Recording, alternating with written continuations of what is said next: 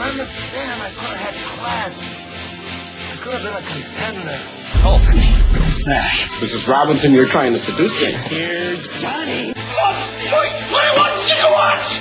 Hey, motherfucker. You never go ass to mouth. Now what is so damn funny? And here we go. We will not go quietly into the night. We will not vanish without a fight. Force will be with you. Always. But the truth! You can't handle the truth! Showtime, everybody! Showtime! Hey everybody, welcome to another edition of the Four Real Movie Club. I am your host, Chris the Dace Man Dace, and joining me on tonight's panel, the one and only Tony Mango. Woo, it's me.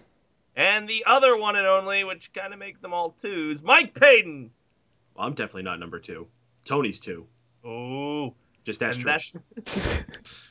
I thought it was Steve. Who's Steve? Number two. I'm Steve. You're Steve? We're all Steve. And on tonight's One and only Steve. one and only Steve, we'll be talking about Thanksgiving themed movies, hat tip to Sam Lassio. The first movie we'll be talking about is Plane, Trains, and Automobiles, which is a 1987 American comedy film written, produced, and directed by John Hughes. The film stars Steve Martin as Neil Page, a high strung marketing executive who meets Del Griffith, who's portrayed by John Candy, an internally optimistic, overly talkative, and clumsy shower curtain ring salesman who seems to live in a world governed by a different set of rules. They share a three day odyssey of misadventures trying to get Neil home to Chicago from New York City in time for the Thanksgiving dinner with his family. Tony, what are your initial thoughts on planes, trains, and automobiles? I was a little bit disappointed. Um, I've heard this movie talked about for you know years and years now as like a classic, and I went into it expecting it to be something that I would really like laugh my ass off in, and really I was kind of uh, just disappointed in the majority of the jokes and stuff. It seemed a little half-assed to me. I get why it's popular because if it was released around the right time, it could have caught a lot of wind, but it's not something that I could see myself watching every Thanksgiving like a lot of people do. And um, that's kind of disappointing in itself that it's disappointing. Mr. Payton, what are your initial thoughts on planes, trains, and automobiles? I think it's one of the greatest comedies of all fucking time. Fuck Tony, he's wrong. all right, I remember seeing this long ago as one of the regular Comedy Central picks of their movies that they played, and I loved it. I'm a huge Steve Martin fan. I'm a huge John Candy fan, and to have these two together as like a, a buddy traveling comedy is just fantastic. Like, a, a excellent example of slapstick and the comedy of the time. For uh, when it comes to this film, it's directed by John Hughes, who has been widely considered a teen angst filmmaker. If you look at his run of films, Mm. uh, with this being kind of his first venture into comedy using Steve Martin and John Candy, do you think he did well as a director moving into this director and writer into this type of uh, project? We'll start with you, Mike. I honestly do not give John Hughes any credit for this. Um, I, I don't even think the jokes are particularly well written. It's the delivery. Everything is all about the delivery, specifically Steve Martin. Uh, Steve Martin's facial expressions, the way he can just show emotion as he's delivering his lines is is just fantastic. So no, I, I don't give John Hughes any credit for that. Tony, what are your thoughts on John Hughes' venture into this type of uh, movie release? See what you just said there, Peyton, is exactly why I'm disappointed in the movie. Sort of, uh, the two main actors in this are perfect for their roles and stuff, but it's kind of a situation of you get two good actors in a bad script, and they make it tolerable instead of if you would have had two horrible actors in the same movie. I don't think this would be popular at all. I don't think that the movie is good. I think that the principal actors are good. And John Hughes, I, agree with you. He doesn't really deserve much credit to this at all. So you guys have touched a little bit, bis- uh, little bit on the casting in this. Steve Martin and John Candy are obviously the lead roles. Uh, some of the other minor roles that are in there: Michael McKean is a state trooper. Kevin Bacon is a taxi racer. Uh, Martin or Matthew Lawrence is Neil Page Jr.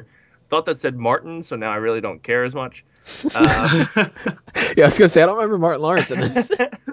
and Ben Stein was at the Wichita uh, airport representative. So yes. when, it, when it comes to casting for this film overall, we'll start with you, Tony.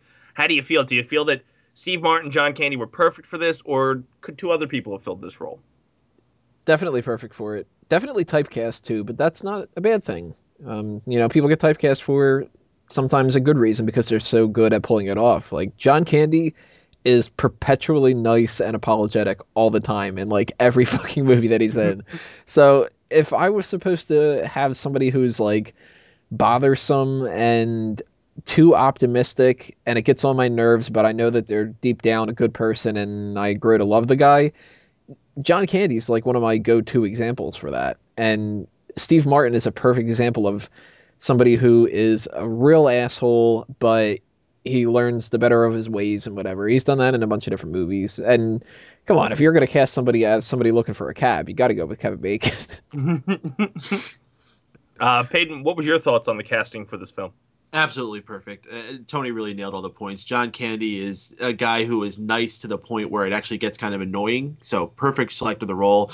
And, and I actually think it's kind of funny that you talk about him repeating this role. I'm pretty sure John Candy played this exact same role in Home Alone 2. Yeah. yeah, he did. a, a guy trying to get home for the holidays teams up with somebody to help him get there. If you were to tell me, you know, like the the subreddit fan theories where people try to connect things that aren't actually in the movies themselves and stuff. If you were to try to convince me that it is the same guy and he's playing uh, Del Griffith in that, I could believe it. Mm-hmm. Like Yeah, he, he- stopped he being a moved on. shower curtain salesman and he started, Started getting into band. polka. Yeah, Yeah. like I would believe that hundred percent. So just to give a- Just give everybody a few facts about the movie before we move into our next set of questions. It was directed, produced, written by John Hughes, uh, and of course starring Steve Martin and John Candy. The music was Ira Newborn, and the cinematography was done by Donald Peterman, edited by Paul Hirsch, and the production company was Hughes Entertainment. Uh, it was distributed Oh. by Paramount Pictures and was released November 25th, 1987, with a runtime of 92 minutes. And the box office, it grossed 50, uh, about 50 million dollars. Um, one other thing that comes with uh, the movies that we like to talk about here is our favorite scenes and what are our least favorite scenes. So, Tony, we'll start with you. What was your favorite moment within a, uh, this movie? Easily, it has to be when they're sharing the hotel room and they wake up realizing that they've cuddled each other, and their reaction to that is so perfect for two guys that don't want to admit that it was like any anything that that we did. He's You like, touched the Bears "Ah, you, see, night?" you see the Bears game last week? Hell of a game. They're they're gonna go all the way. I I love the fucking back and forth between them, especially that dialogue itself. If they didn't think of that and somebody like John Hughes wrote it, I'll give them credit for it because the uh, succinctness to it of you see the Bears game last week, yeah, hell of a game, gonna go all the way. just spitting out like, yeah, yeah, yeah, you know the quarter pass, you know, it's a, really the offense is great this year. It's like you know, everybody has heard the same conversation happen from people that are in small talk situations and stuff, and that's a perfect representation of what most guys would do in that scenario. Uh, I laughed hysterically at that part, and I actually rewound it and rewatched it again, like right after that had happened, just because I was like, man, that's so fucking perfect. And what was your, least favorite moment, or something that you said, eh, well, and that that's just not interesting? It shouldn't be because this is not their intention at all. I'm 100% sure of that, but it's at the very end when Steve Martin uh, is sitting in the train on the way home and he's smiling and thinking about his family and he kind of comes to the realization of what uh, John Candy's character is actually uh, doing here. It felt awkward to me. It was just a bad directorial choice, I think, because the shots of him silently laughing and he's thinking about his family and we don't get to know this family like at all. It's almost like post mortem or something. Mhm. And I don't know. It, it's supposed to be like heartwarming and sad and whatever, but it was just cringeworthy to me instead. So the biggest moment of the film that's supposed to be like a hook for me is the thing that cancels me out the most. Peyton, what was your favorite movie uh, moment when it came to this movie? What's your favorite movie? Yeah, Well, Well, my favorite movie is Jurassic Park, and uh, my favorite part of this movie is when Steve Martin is at his Steve Martinist, and that is right after he gets to the airport uh, car rental place, Yes. and they send him to get his car, but it's not there. So he has to trek all the way back to the terminal, and he's just going through all this crap, sliding down a hill. He loses his hat. There's just all these problems going on. Finally, he gets to the desk, and you could just see like the expression in his face. He's been saving it all for this moment, and this cheery-eyed, smiling, freaking prick of a woman just trying to kill him with kindness, but he's not going to have it, and he just lays into her. And after he releases all of his emotion, what does the woman have to say to him? But, well, you're fucked.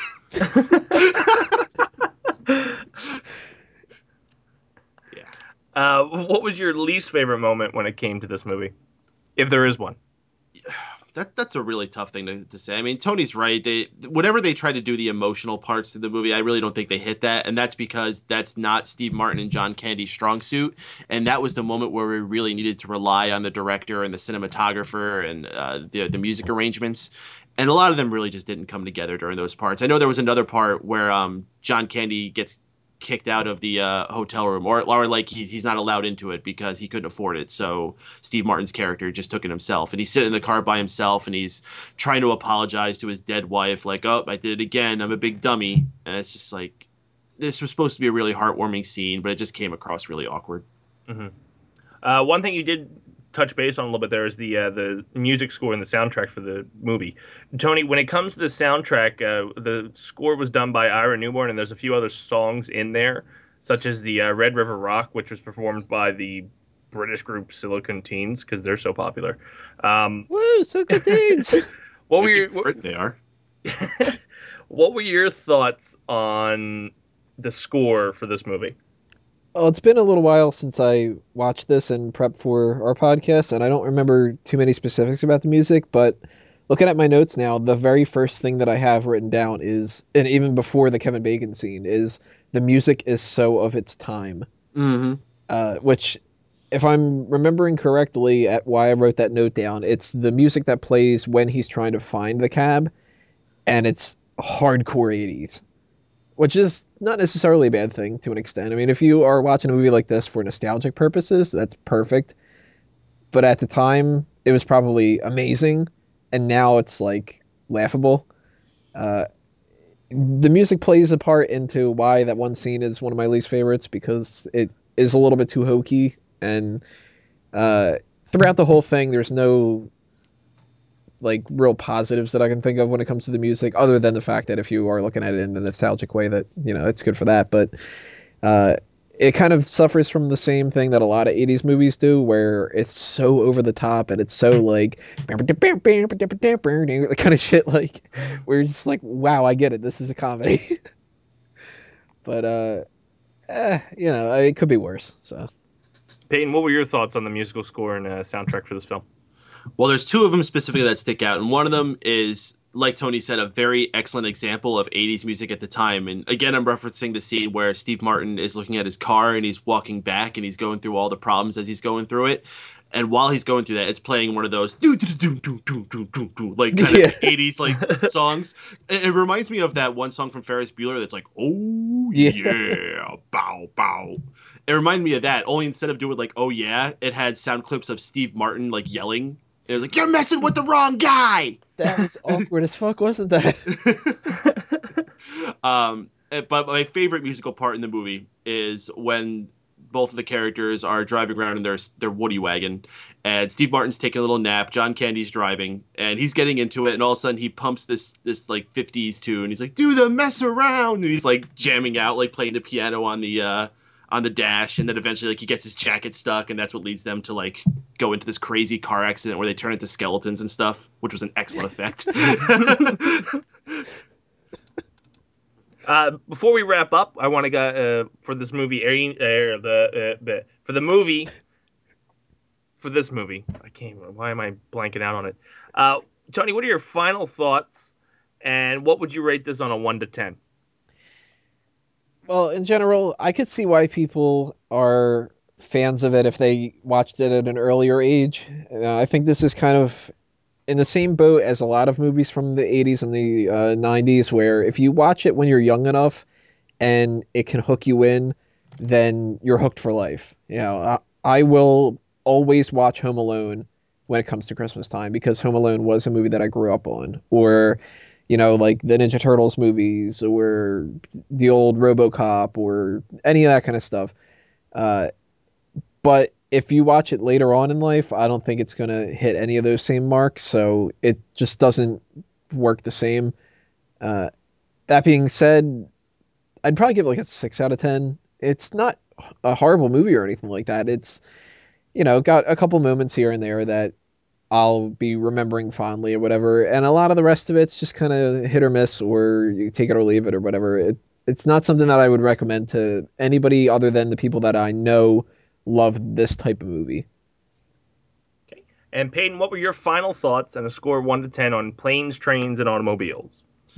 Uh, again, it's a great example of the time of what could be made when you have a lot of things lining up. Uh, John Hughes was a very big name director, and while I don't think he particularly added a lot as far as quality, he did bring a name, which I think helped get this movie the start off recognition that it needed. Then when you throw in guys like John Candy and Steve Martin, who were two of the it guys at the time, I mean, I, I don't even I don't know present day comedian, so I couldn't even think of a good present day example to say it. But those two were the big guys. Steve Martin was a massive comedian at the time with SNL and his stand up, and he even had like a music album at the time. He was huge, and John Candy was just huge.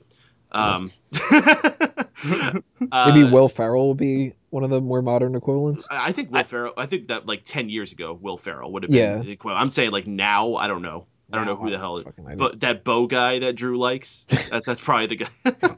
a couple years ago, Steve Carell. Yeah, yeah, yeah, sure, go with that. Um, ba- basically, take your two it guys and put them together. Imagine like in the mid '90s, if you had Jim Carrey and um, who was the other big comedian at the time? Robin Williams. No, the one who was kind of like Jim, Adam Sandler. Yeah. Imagine you had Jim Carrey and Adam Sandler pairing together in the mid '90s. How big that would have been. That's essentially what they did there. And Adam Sandler was John Candy's role because he got fat eventually. um, not a perfect movie, but one I definitely recommend anyone to go and check out. It's a good laugh, even if you're not watching around the, the Thanksgiving season. I, I never considered a Thanksgiving movie, even though it does involve it somewhat. It's just a comedy to watch any time of the year. Um, I, I would give it an eight and a half. Very cool. So, with that being said, we're going to finish up our first movie here on the Four Reel Movie Club, and we're going to move on to our second, which is another Hughes Entertainment production, uh, Dutch. So if you're listening here on the little YouTubes, make sure you click the next link, and you're going to find out what we're going to say about Dutch. Welcome back to the second video here in our Full Rule Movie Club uh, for Thanksgiving theme for the month of November.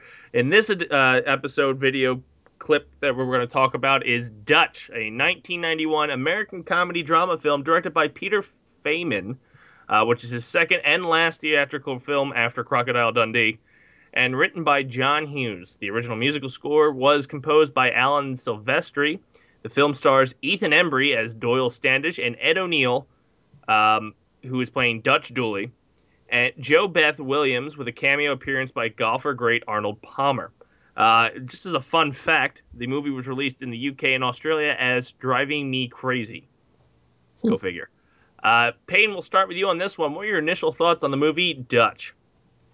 Well, I didn't really have any expectations originally going into this because I don't even know if I've even ever heard of it. And if I did, it just kind of like passed by and I never thought about it. So the first impression I actually got of it came from Tony, where he told me how awful this movie was. so I was like, oh God, here we go. I thought we were going to have. Uh, no offense to you, Dace, but how you picked that one crazy summer movie. uh, I thought it was going to be another one of those. I was like, oh fuck, this is going to be awful. Um, and actually, I was I was pleasantly surprised. It was much better than Tony made me expect it to be. Ed O'Neill, another fantastic actor, very underrated, I think, as a comedian. I think he could be excellently funny, and it, the way he just bullied around this punk little kid, just watching him do that for an hour and a half was actually quite enjoyable. Sweet. Tony, what were your first impressions on the movie Dutch? Uh, it's my least favorite out of this bunch. it's not uh, one crazy summer bad, but it's not something that I will ever watch again, most likely. Um, the positives that I can say about planes, trains, and automobiles are more in depth than the ones that I can say for Dutch. Dutch had a couple more, like, probably. Let me say, uh, put it this way: uh, planes, trains, and automobiles has more quality laughs, but less quantity than Dutch does. Dutch, to me, is kind of an easy sell, and I've never been a big fan of slapstick comedy. That's one of the reasons why planes, trains, and automobiles. Some of the jokes don't hit me as well and the same thing with Dutch. You know, the the jokes that are more of the slapstick nature, they got to be really good for me to care about them. And the joke that Peyton's referencing that I mentioned to him that that gave him the idea that it was like the worst movie ever, or whatever, is uh, at one point in the movie he um, Ed O'Neill's character slips, falls, and his shoe hits him in the head. And to me, that's like something that you would see in the Three Stooges, and I hate the Three Stooges. So the points in this movie that weren't slapstick like that, I liked. Any of the ones that were like that, for the most part, I could pass on. So uh, this was a very middle ground kind of movie. Uh, one thing we always talk about when it comes to these films is uh, casting. So, in the lead roles, we obviously have Ed O'Neill and Ethan Embry. Um, some of the minor roles are uh, Christopher McDonald as Reed Standish. Uh, E.G. Daily's in it, which gives you a completely different vision of Tommy Pickles. Damn. Um, and Arnold Palmer as himself in this. So, when it comes to casting, do you feel, and we'll start with you, Tony, since uh, it was your least favorite out of the four, do you feel that if somebody else played the lead roles, it would be more interesting? No, I think everybody does a good part for the most part. Um, first off, does Christopher McDonald ever play a good guy? I don't know. Neither does Christopher McDonald. the, I've never seen this dude be anybody but a complete asshole in everything that he is in. So as soon as he showed up as the dad, it was just like, okay, well, the dad clearly has no positive qualities at all. He's mm-hmm. just, you know, bottom feeder jerk who should get his comeuppance at the end or whatever. The 90s stereotypical hot hookers. You, you said it best. I'm not going to look at Tommy Pickles the same way again. I'm going to be hearing that voice and I'm going to be like, oh, the hot chick. Should not think of that when little kids are, are uh, on the screen, but she was pretty hot. So was the other one. Uh, back in the time uh, that this came out, if I would have been a teenager, I would have been all over them. And, and specifically, they were 80s hot. Yeah, that's the thing. Now, if I saw them walking on the street, I'd be like, wait, did the I fuck's wrong with your hair? yeah, just I just go through a time machine. What the fuck's happening? But looking at pictures of what E.G. Daily looks like now, just look kind of hot. So uh, she aged very well. Yeah, credit to her. Um, but uh, Ed O'Neill is at a weird time in this movie where he hasn't completely gotten typecast as uh, his character from Married with Children and I'm more familiar with him from that than anything else. So I could see little bits and pieces of that coming out, but that's fine because that's the type of character that he is in this. I mean, he is a, a prick, and he is really gruff and edgy and around the edges that you wouldn't really tolerate in most ways. And the same thing for the kid. Ethan Embry, I know more from Can't Hardly Wait, so it was a little bit of a shock to see him be something other than a complete pussy.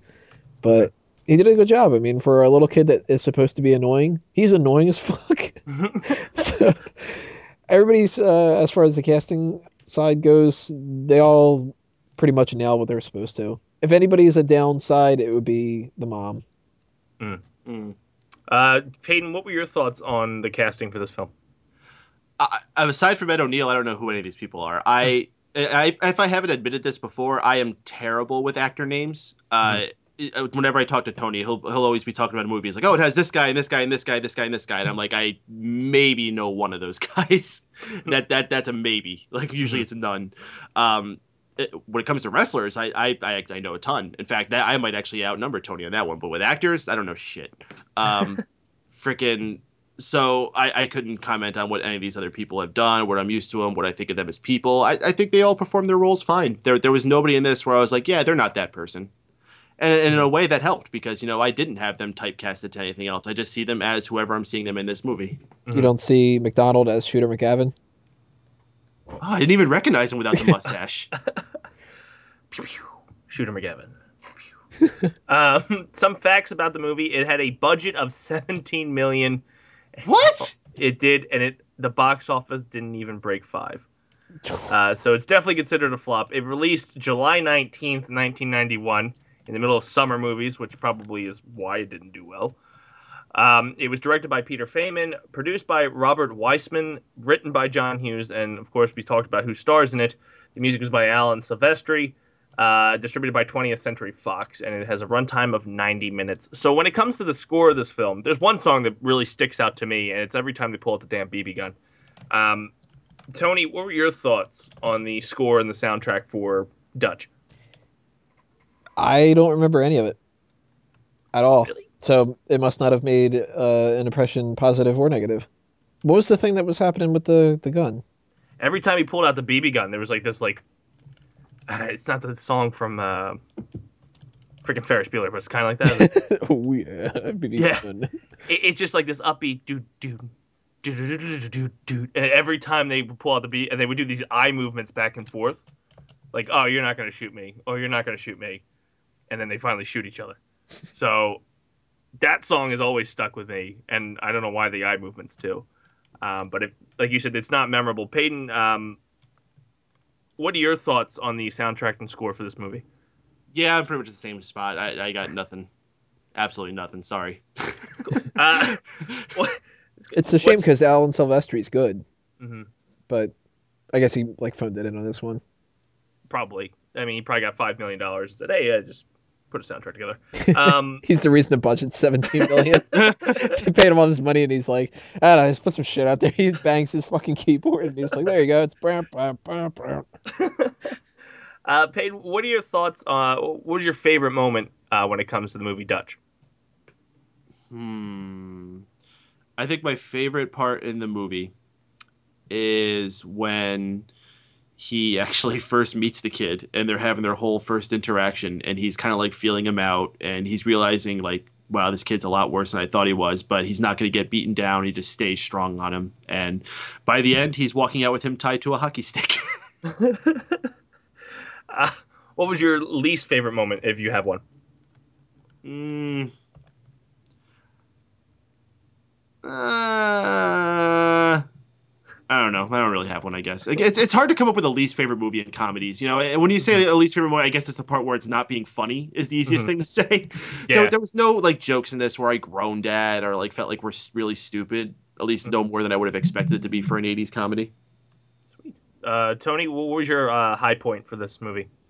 Very, very, very early on. And then it, it kind of went downhill. But when you first meet the little kid, when the audience meets the little kid, and there's the other little kid who's my favorite character in the whole fucking thing, and he he seems like he's one of these like preppy douchebag kids too. Yet he's got balls on him. He's just like he calls him shithead. Uh, he says, "Well, at least I have a father." It's like, oh, that's a fucking shot. And the best line that he has, "Have a nice weekend rotting in your pissed off world." I was like, yes, this kid's awesome. I want this kid to be in the whole film, and I was so disappointed that he wasn't. Uh, what was your low point for the film? I would say it's the the shoe scene, but there's one scene that really took me out of the movie, and that was the fireworks going off. That Mhm. went on for way too long, That's and the joke was already made when they bought the fireworks. You know, you're like, okay, fireworks are going to go off and hurt Ed O'Neill. They're not going to hurt the kid because that would just be like too brutal to have him like with third degree burns and shit. But at some point, either the kid's going to set the bag off or the bag's going to get set off uh, accidentally, and it's either going to blow something up or it's going to blow up in the car with them, or it's a guarantee it's going to happen. And they drug that fucker out for like what felt like eight minutes, especially after they had already made the joke of like it went off and it just keeps going off and not doing anything different. You got this weird music in the background. Ed O'Neill's making these weird faces. Like it's almost as if they filmed that scene goofing off and then decided to throw it into the movie because they needed to pad it an extra couple minutes or something. That's without a doubt my least favorite scene of the movie. Okay, before we uh, wrap up Dutch the film, let's get our final thoughts, and we'll give it a rating between one and ten. Payne, we'll start with you on this one. What are your final thoughts on the movie Dutch and a rating one to ten? That was a fairly unoffensive movie. Um, hmm. I, I guess if I had to give it a score, it would, it be just above middle ground, maybe like a six and a half, maybe a seven. I, I can't give it too high. It's it's nothing exceptional that I'm going to say go out of your way. If, if it's on, watch it. If if it's not, don't don't go out of your way. Uh, Tony, what are your final thoughts on Dutch and a rating one to ten? I'd give it a five out of ten because I don't want to be mean enough to give it a four out of ten or whatever for a couple other things that I did like in it, like that one kid uh, at the beginning. But it's something I won't watch again. It's not something I'd recommend to anybody. Uh, it really does work well as a movie that a network could put on TV for Thanksgiving Day if they want to just have Thanksgiving movies play. Because there's really not that many Thanksgiving movies out there, and this definitely is a Thanksgiving movie. Um, but outside of following that kind of structure, I just didn't think it's really that good of a movie. If you take that out of the Thanksgiving theme that we're doing here, and if this would have been suggested as like one of the four movies, if we were just doing comedy movies, I'd be pissed. Yeah, you would have yelled at me. But like, why is this one crazy summer in here too? What the fuck? So, ladies and gentlemen, thank you for joining us on our second part of the November Thanksgiving Films for Four Wheel Movie Club. You're watching on the YouTubes. Make sure you click over to the link and go on to part three, where we'll be talking about Scent of a Woman. Hoo ha! Welcome back to the Four Wheel Movie Club as we go into part three of November Thanksgiving films. Today, or this edition, we'll be talking about Scent of a Woman, which was a 1992 American drama, and in some opinions, a comedy, directed and produced by Martin Brest. that tells the story of veteran sto- Oh, stu- he, as a student, has taken on a job to assist uh, an blind medical retired army uh, officer who's a dick. The film stars Al Pacino, Chris O'Donnell, James Rebhorn, Philip Seymour Hoffman, and Gabrielle Anwar. Uh, it is a remake of Dino Risi's 1974 Italian film. I can't say the title. So that's that's what the name of the movie actually is. it's Profumo di Donna. I don't know why I talked like a Mexican when I said it. It's called Blind Um, Bastard. it's adapted by Bo Goldman from the novel. That's another word I can't say. This is unfair. Uh, Il Buio el il Milo, which in Italian means darkness and honey, by Giovanni Arpino, and from the 1974 screenplay by Ruggero Maccari and Dino Risi. Uh, and the film was directed by Martin Brest. Again, funny. Uh, Pacino also went on to win an Academy Award for Best Actor in his performance for this film. Tony, we'll start with you on this one. What was your initial thought to Scent of the Woman? there are two movies on this list that we did that I own, and one of them is Scent of a Woman. Uh, that's a movie that I bought pretty much like right after I had seen it. Uh, and that was when I was maybe whew, 15 at the time or so, which it shouldn't speak much to a 15 year old, but I really like this movie. Um, it's not a movie I can just pop on at any time, not like a you know a Terminator 2 or something where I could just you know "Ah, I feel like watching a movie. Let's just throw Scent of a Woman on. It's too heavy for that, but it's definitely a movie that I would recommend to people for the dramatic side of the thing, plus the fact that Pacino's so fucking funny in it. I like this movie a lot. Uh, Payne, what were your initial thoughts on the movie? I avoided this movie for a long time, not on purpose. Um, it was just something I never really felt like checking out. Like I always heard it was a fantastic movie, won all this awards. I, I obviously could not avoid that, but it was just not a movie I came around to for one reason or another. This was a reason to finally get into it, and uh, this is another case of uh, Stand By Me, which I never saw that movie before and watched it for the show, and am very, very happy I did because this movie was amazing uh, on every level. Al Pacino, I think it's the best role of his career. He he nails it. Um, the the movie has an excellent tone of like you said, it's both dramatic and funny. It, it- like it swaps between these, and the pacing is just perfect. It's it's an excellent, excellent movie. With this film, as we can tell, the and I think it's unanimous that Al Pacino won a. He was one of the best castings that they did, and he- won an award for it. When it comes to the other castings, such as a very young Chris O'Donnell uh, as Charlie Simms, and really the the co-star here in the movie, and a young Philip Seymour Hoffman, which whew, did not realize I didn't know he was in it, so it kind of caught me off guard when I saw him. Um, how do you guys feel about the casting? And Payne, I'll go back to you on this one for the film with uh, pretty much all the minor stars and the co-star Chris O'Donnell.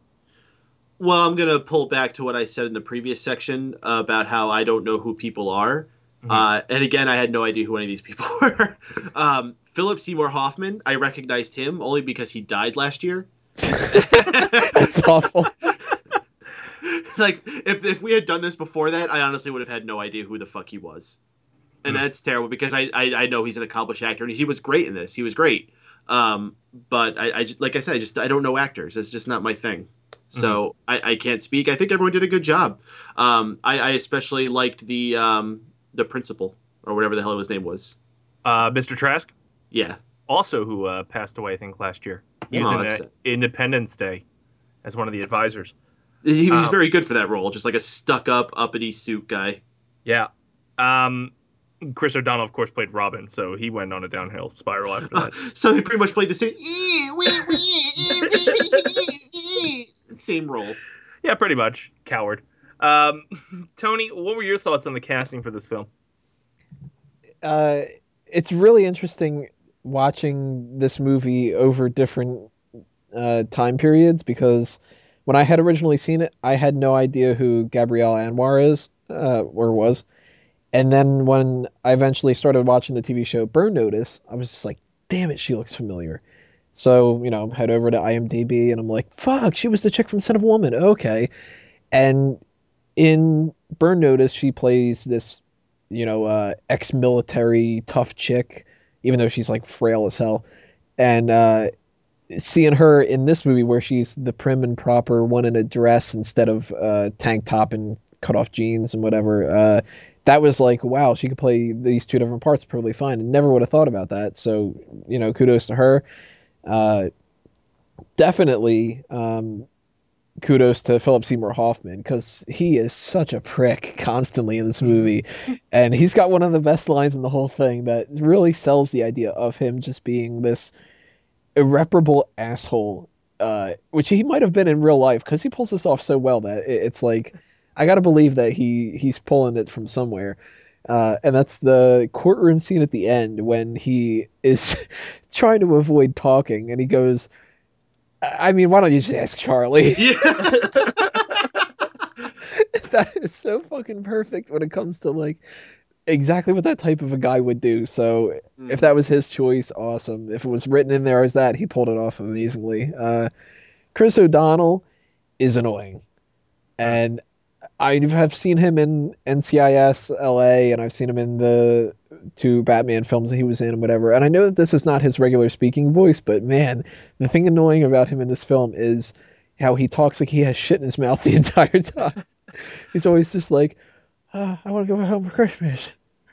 Come on, Colonel. Uh, just just put your gun down. Put your gun down, huh? It's just just put your gun down. And it's like I want Al Pacino to shoot the fucker at some point. But that's kind of what his role is in this. I mean, he's that pissing out little fucking kid that has no balls to himself and whatever. So, you know, uh, he pulled that off well too. And uh, it's good that they have these minor people that are able to play these different characters off somebody like a Pacino. Because if he would have just been by himself, his act would have gotten really tiresome. But when you see him in scenes with like the car salesman, who is so stereotypical of that type of character, and that he's able to like charm his way through that, then you get to know his character better from how he reacts to those guys. Because him alone, fuck him. you don't want to see any kind of retribution for a character like that. So it rests on the minor characters, and the actors do well. Um, just a few facts before we go into the next round of questions. It was distributed by Universal Pictures on December 23rd, 1992, just two days before Christmas, with a runtime of 156 minutes. Uh, the budget was 31 million, and the box office uh, pulled in about 134 million. So they definitely got their money's worth uh, out of 31. But the one interesting fact is the runtime 156, which is a pretty long movie. Um, some of the criticism that's been given to this film, uh, specifically Variety's Todd McCarthy, says it goes on nearly an hour too long. Um, and it, they just feel that there's too much given to it. Tony, I'll ask you this first. Do you feel that the runtime was entirely too long for this movie? That they could have probably given the same message in a shorter amount of time? Yeah, you know, they could have. Uh, the movie doesn't really get started until they leave. Mhm. And the whole setup with Charlie, you need some kind of setup, but it's not strong enough to justify how long they spend on it.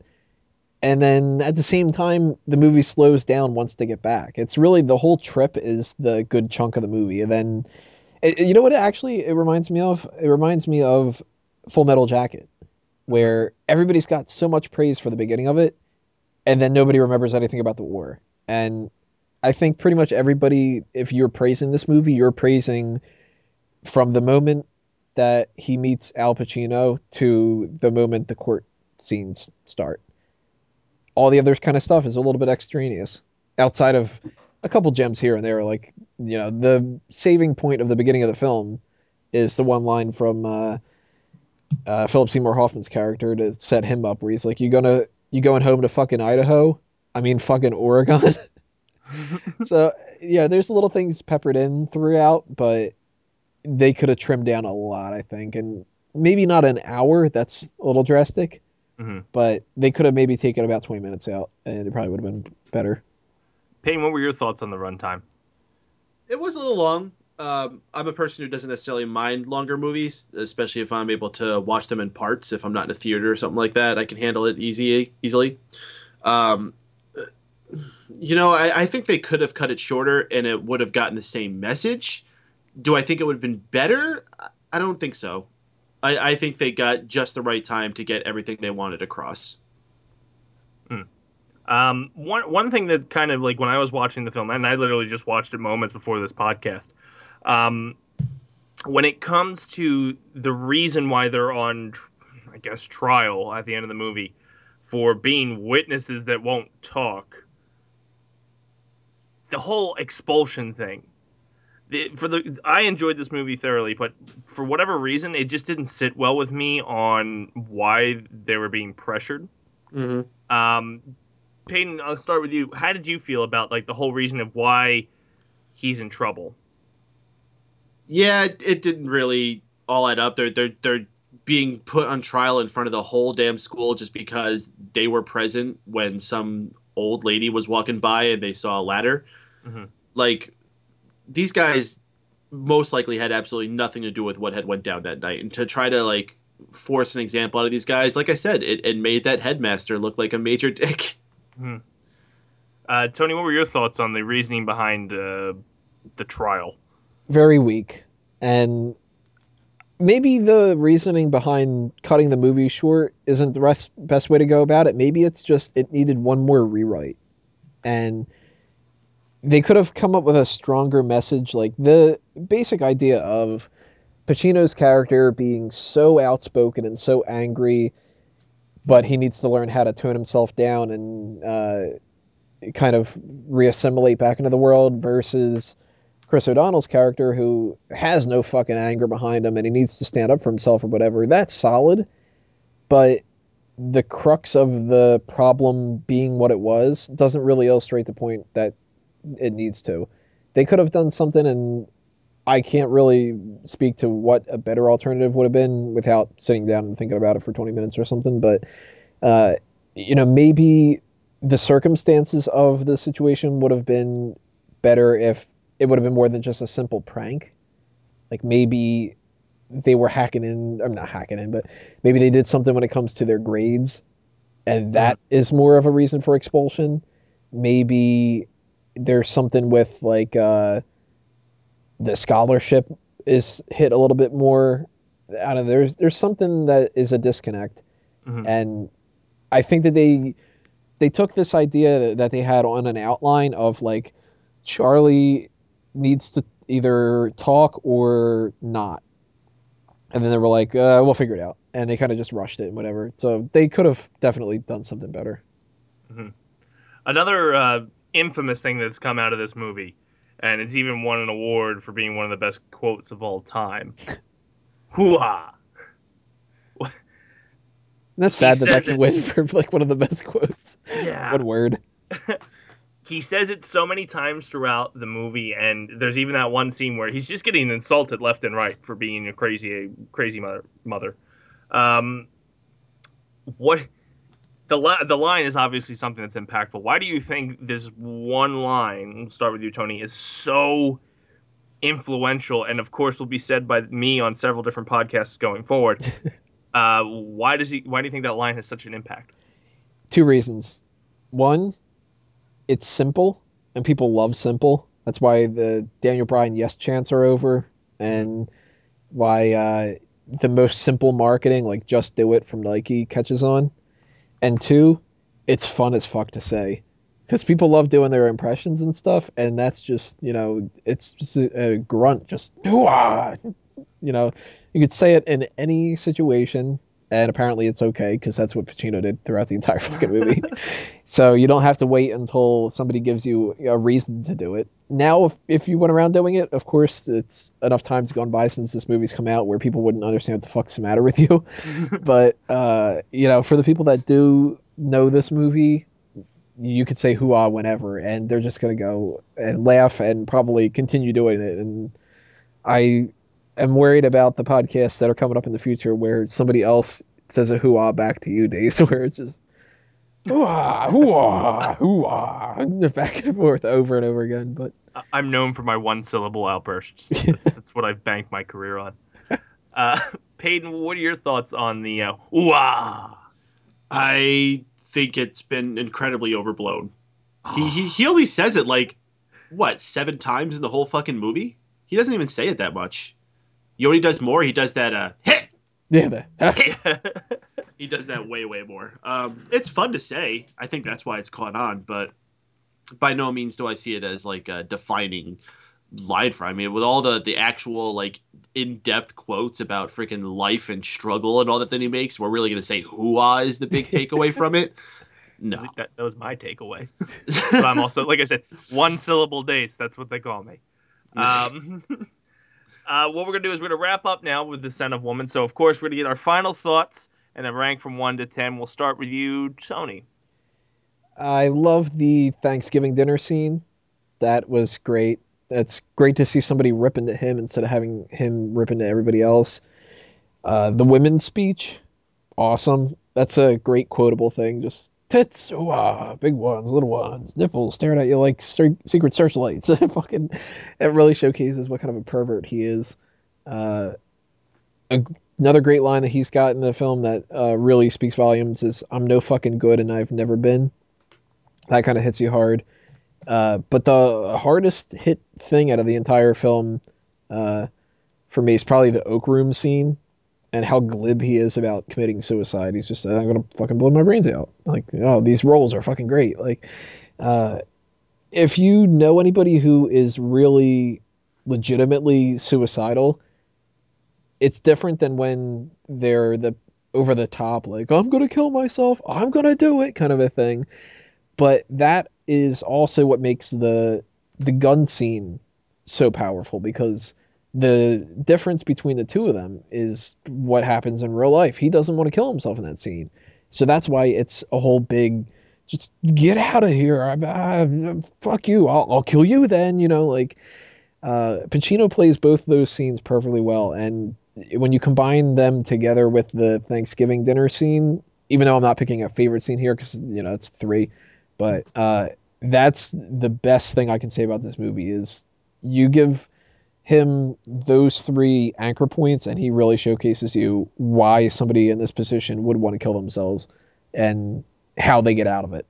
Uh, as far as my negatives go, the beginning and the end, like I had said, they're slow. They take a while to get to the points and everything, and they're kind of lagging. But the worst thing is the incredibly long cheers and the standing applause at the end. That would never fucking happen.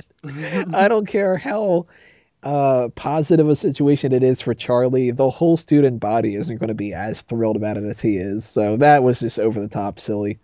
But I give this movie a seven and a half out of ten, and sometimes I give it an eight, eight out and a half. Sometimes I'll give it a little bit less.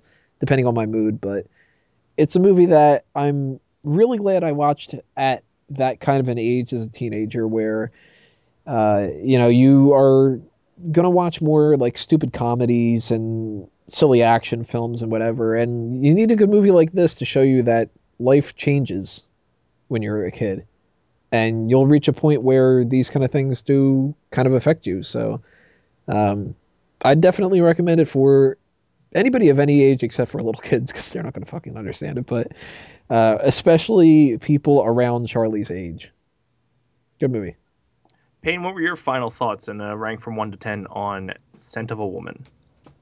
It's a fantastic film. I think it's a must watch for any cinema fans. Um, obviously it's not something you can watch anytime. I believe Tony said it's not something you could just pop on like a Terminator when you're just sitting there needing something to have your eyes on. But if you got two hours and you're ready to absorb something really special and see a class performance by Al Pacino, this is the one to definitely check out. Uh, and his final score, uh, I'll give it a nine. Very cool. Ladies and gentlemen, that has been Scent of a Woman here on the Four Wheel Movie Club and our Thanksgiving November films if you're watching, well, you are watching on YouTube, make sure you click the link and go to part four, where we will talk about Grumpy Old Men, the film. That's what they say on Wikipedia. So stay tuned, go to episode four, you're going to find out. And welcome back to the last segment of November's Four Real Movie Club, where we, tra- uh, wow, I squeaked. Four Real Movie Club, where we talk about Thanksgiving films for this month. We're going to be talking about Grumpy Old Men, which is a 90, 1993 American romantic comedy film starring Jack Lemmon, Walter Matthau, and Ann-Margret. We're also having Burgess Meredith, Daryl Hannah, Kevin Pollak, Katie Sagona, Ossie Davis, and Buck Henry. It was directed by Donald Petrie, and with the screenplay written by Mark Steven Johnson, who also wrote the sequel Grumpier Old Men in 95. The original musical score was composed by Alan Silvestri, and this was the sixth film starring both Jack Lemmon and Walter Matthau, and their first on-screen pairing since 1981's Buddy Buddy. Payton, we'll start with you. What was your initial thoughts on Grumpy Old Men? Well, I saw this in theaters when I was a very, very young child. What, what year did you say this came out? 93? 93. So I had to have been seven years old. Wow. Um, and I loved it. I thought it was just hilarious. Just these old guys, like, cutting cutting wise on each other and like just being smartasses. Um, watching it now, it doesn't hold up quite as well. It's still very funny. It's it, it's actually a little bit more depressing than it was then.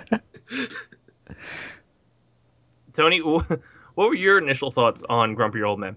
I'm in the same boat. I love this movie, uh, and it's the other one that I own. Uh, I uh, actually after watching this i watched grumpier old men because i own that too and i was just like i want to watch you know the second one uh, now that i watched this one again.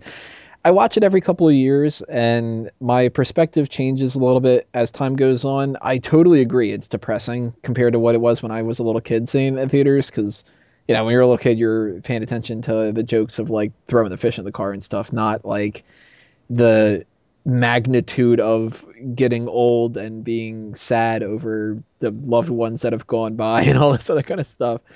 But that's something that I didn't appreciate then that I appreciate now. Um, this is one of those movies that I go to if I'm in a particular mood where I want to learn something that I already know the answer to.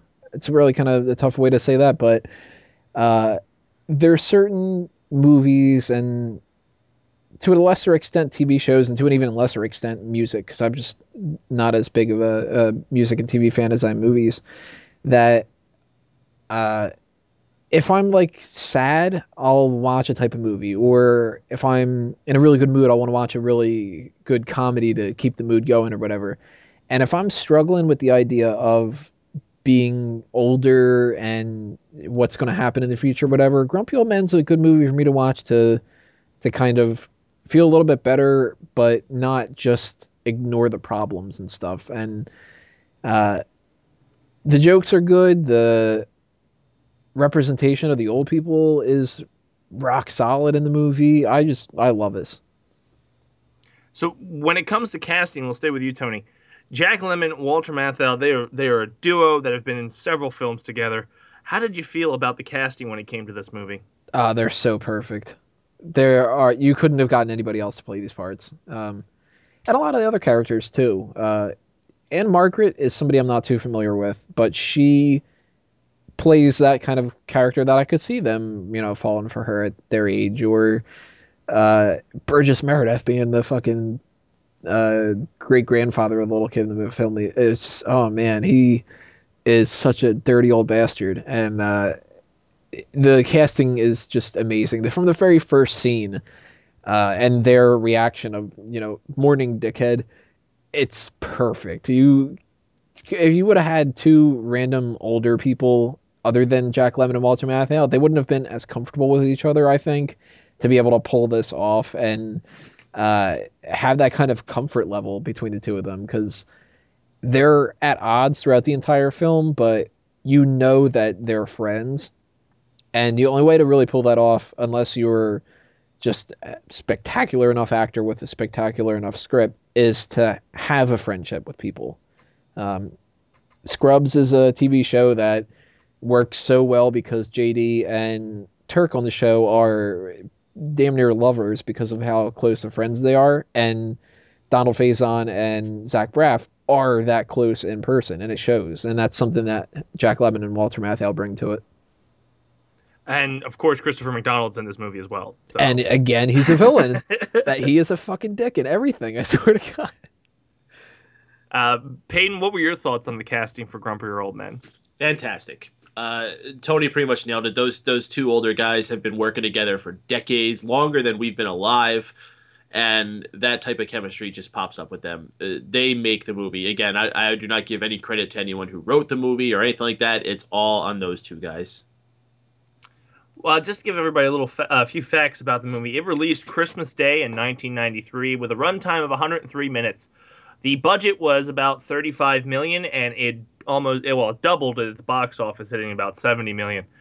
Um, when it comes to this film, uh, like you said, the the duo is really what sells it, and it was good enough to uh, warrant a sequel. Uh, Jack Lemmon and Walter Matthau have been paired together through the decades, and like you said, longer than we've been alive. They're, and I think it's safe to say their their on-screen presence is rival. It's probably one of the best. Now, when it comes to filming, and Tony, you touched a little bit on it, um, when you're doing these series and these movies and such,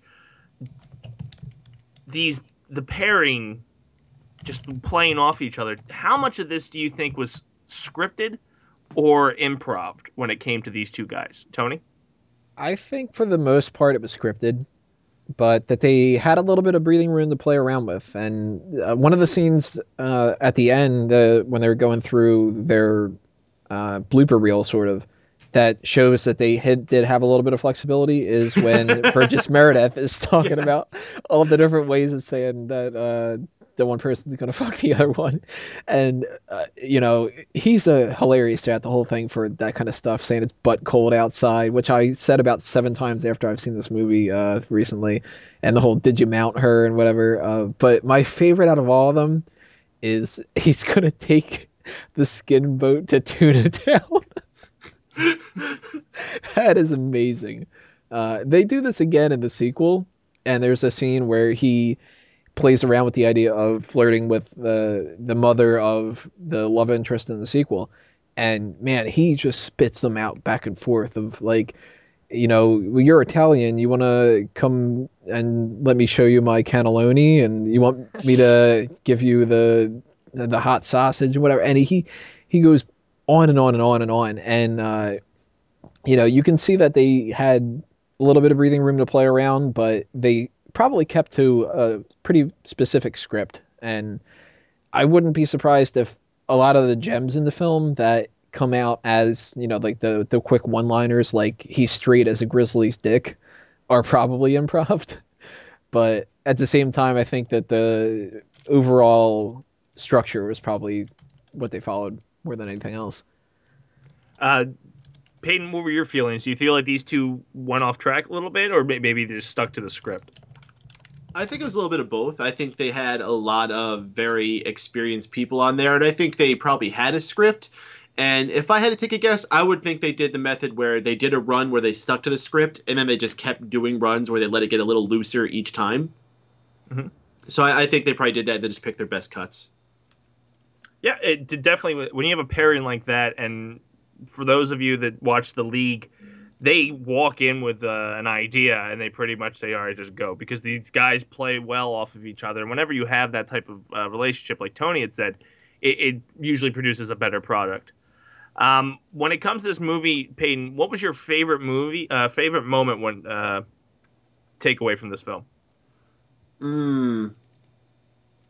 Now, forgive me because I can't remember if this is from the first one or the the sequel because I watched them both as well. The the fishing boat where they catch the fish and it's like pulling them all over the lake. That's the sequel. That's the sequel. Well, fuck. Uh, um. Hmm. I don't know. I, I guess the, really they all kind of blend together because you know it's all just them doing something and shouting insults at each other. Like the thing that it sticks out to me the most is when they're shoveling snow and shouting insults at each other. Tony, what was your uh, high point when it came to this movie? well, speaking of insults, my favorite line in the entire film uh, is it's right, right at the scene where they're talking about how uh, Chuck had died. Which uh, one of the things I can really praise about this movie is I love that they hit the nail on the head when it comes to old people talking about the best ways for people to die. And they're like, oh, you know, lucky bastard because he died in his sleep and all that other kind of stuff their relationships are really genuine here. Uh, even like with the sex jokes, like you know, I haven't had sex for 15 years. They do a lot of that stuff, and they really, really nail it. But my favorite line out of both the films put together is in that scene where uh, Jack Lemmon says, you know, you would have known that Chuck would have died if you weren't such a shitty friend. And uh, Walter Matthau's response is, hey, watch your mouth, you dumb friggin' Swede. I love how fucking amazing though. Like, it's just he turns so like, "Hey, fuck you, buddy," and instead of just saying "go fuck off," it's "watch your mouth, you dumb friggin' Swede." Old people and their uh, ethnic slurs, and the fact that they don't realize that you shouldn't say things like that without offending, you know, an entire race of people and stuff that is amazing. I love that line. And I've said that line to people throughout the years ever since I, you know, rewatched this as a teenager from haven't seen it as a little kid and stuff. And uh it, it obviously doesn't get the response from people like it does in the movie and stuff, but I just love that. You, you dumb friggin' Swede. um Tony, we'll stay with you on this one. It's filmed in tw- the Twin Cities and around wintertime, most of it how do you feel? When is it not wintertime in the Twin Cities? exactly. Do you feel that if this movie was moved down to like uh, Texas or Florida, Florida, where a lot of old people go after they uh, they they've done their time in the North, that it would have changed some of the how the film was done? Like uh, filming wise, or like the like, script? Impacting the script and how like some setting up jokes and things like that, or maybe their moods. Yeah, I think that this would have been a little bit more jovial, and mm-hmm. maybe that would have been for the better, maybe for the worse. I don't know, but I like how it isn't because I think that there's more of a chance that you can get silly when it comes to happier than you are when it comes to sadder. And again, to kind of hit the same mark as what I had said before, if you've got a movie like this where it's in the cold and you know they've got uh, simple things like they're shoveling snow, like it's nice to see old people not doing crazy things and i'm not a big fan of slapstick stuff and if they would have had something more along the lines of like it's funny that old people are at the water park and they're they've got like the stupid flippers on or they've got a weird bathing suit on or whatever that kind of stuff bothers me and if they would have gone that route it would have been a movie that i wouldn't be as big of a fan of. But seeing uh, the more reserved side of things and uh, jokes like the fact that they had the the fish and you know uh, they gotta like think a little bit more for them to an extent i think that that is a byproduct of them being in that situation and it's a little bit more true to a lot of different life too because a lot of people go to florida and they you know they retire there and they die there and whatever. But not everybody does, obviously, or else Florida would just be an entire uh, retirement home. And for the people that are not living in like retirement homes or communities that really cater to those, it is a little weird to see them out in public doing normal things. And this movie, you know, has them walking by houses that are filled with uh, vibrant families at Christmas night, and Jack Lemmon's, you know, walking from the shit in the whole bar with his old friends because they got nothing better to do in this town than to fish or drink and cook TV dinners and whatever. You know, there there's nothing glamorous about it, and I like that about that. So maybe it would hit better with the comedic side, but it definitely wouldn't hit better for the sad side of things. Uh, Peyton, what are your thoughts on uh, filming? It, well, not the filming itself, but the location used in the story. Uh, that's very fitting. I mean, it, like you said, it keeps it a little bit more dreary there. I don't know about you guys. I've actually had the displeasure of visiting the Twin Cities area. Oh yeah, um, especially in the winter. Ugh. Especially in the winter. Yeah, I went there um, in January. It was bitter, very very bitter. Uh, tough to get around. Uh, much more enjoyable to stay indoors as much as possible. So for this movie to be depressing enough to be about all these old people and dying and all that shit, and then to have it set in a place where the skies are always gray and there's snow everywhere, it, it did not help that fact whatsoever. Uh, but maybe that was the tone they were going for, because like I said, this movie really does blur the lines of something that's supposed to be funny and not funny. Cool. Uh, what we'll do now is we'll get our final thoughts on it and give it a rating one to ten. Peyton, we'll start with you very very funny movie well worth seeing. I would recommend it seeing it at least once. I don't know if it's something i would tell everyone to go out there and get into their collection. I personally liked it. I mean i have a lot of nostalgia attached to it. Uh, if you are unfamiliar with the careers of walter matthau and jack lemmon definitely the staple one to go and check out and get your feel for these guys even though this is like the twilight of their careers. It's this one to check out. Um, so definitely highly highly recommended i'll give it an eight and a half Tony, what are your final thoughts and rating of Grumpy Old Men or Grumpy Old Men? Grumpy Old Men's better than Grumpier, I think, by the way. but I do like Grumpier Old Men, and it's a shame that they couldn't do Grumpiest Old Men. That would have been a great yeah. trilogy. Uh, I love this movie uh, so much. It's a movie that I would love to show my kids eventually, uh, whenever I would have kids. Just a film that really speaks to genuine relationships and it's something that you don't see in a lot of different movies because everything likes to be over sensationalized. But the fact that you've got a character like uh, Jack Lemmon's, John, uh, that he can be friends with somebody that he is a bitter enemy with, because that's what a lot of friendships are in real life, especially with like crankier, crotchety older people. But at the same time, you never see him in this or grumpier old men take that out on Kevin Pollak's character Jack or Jake.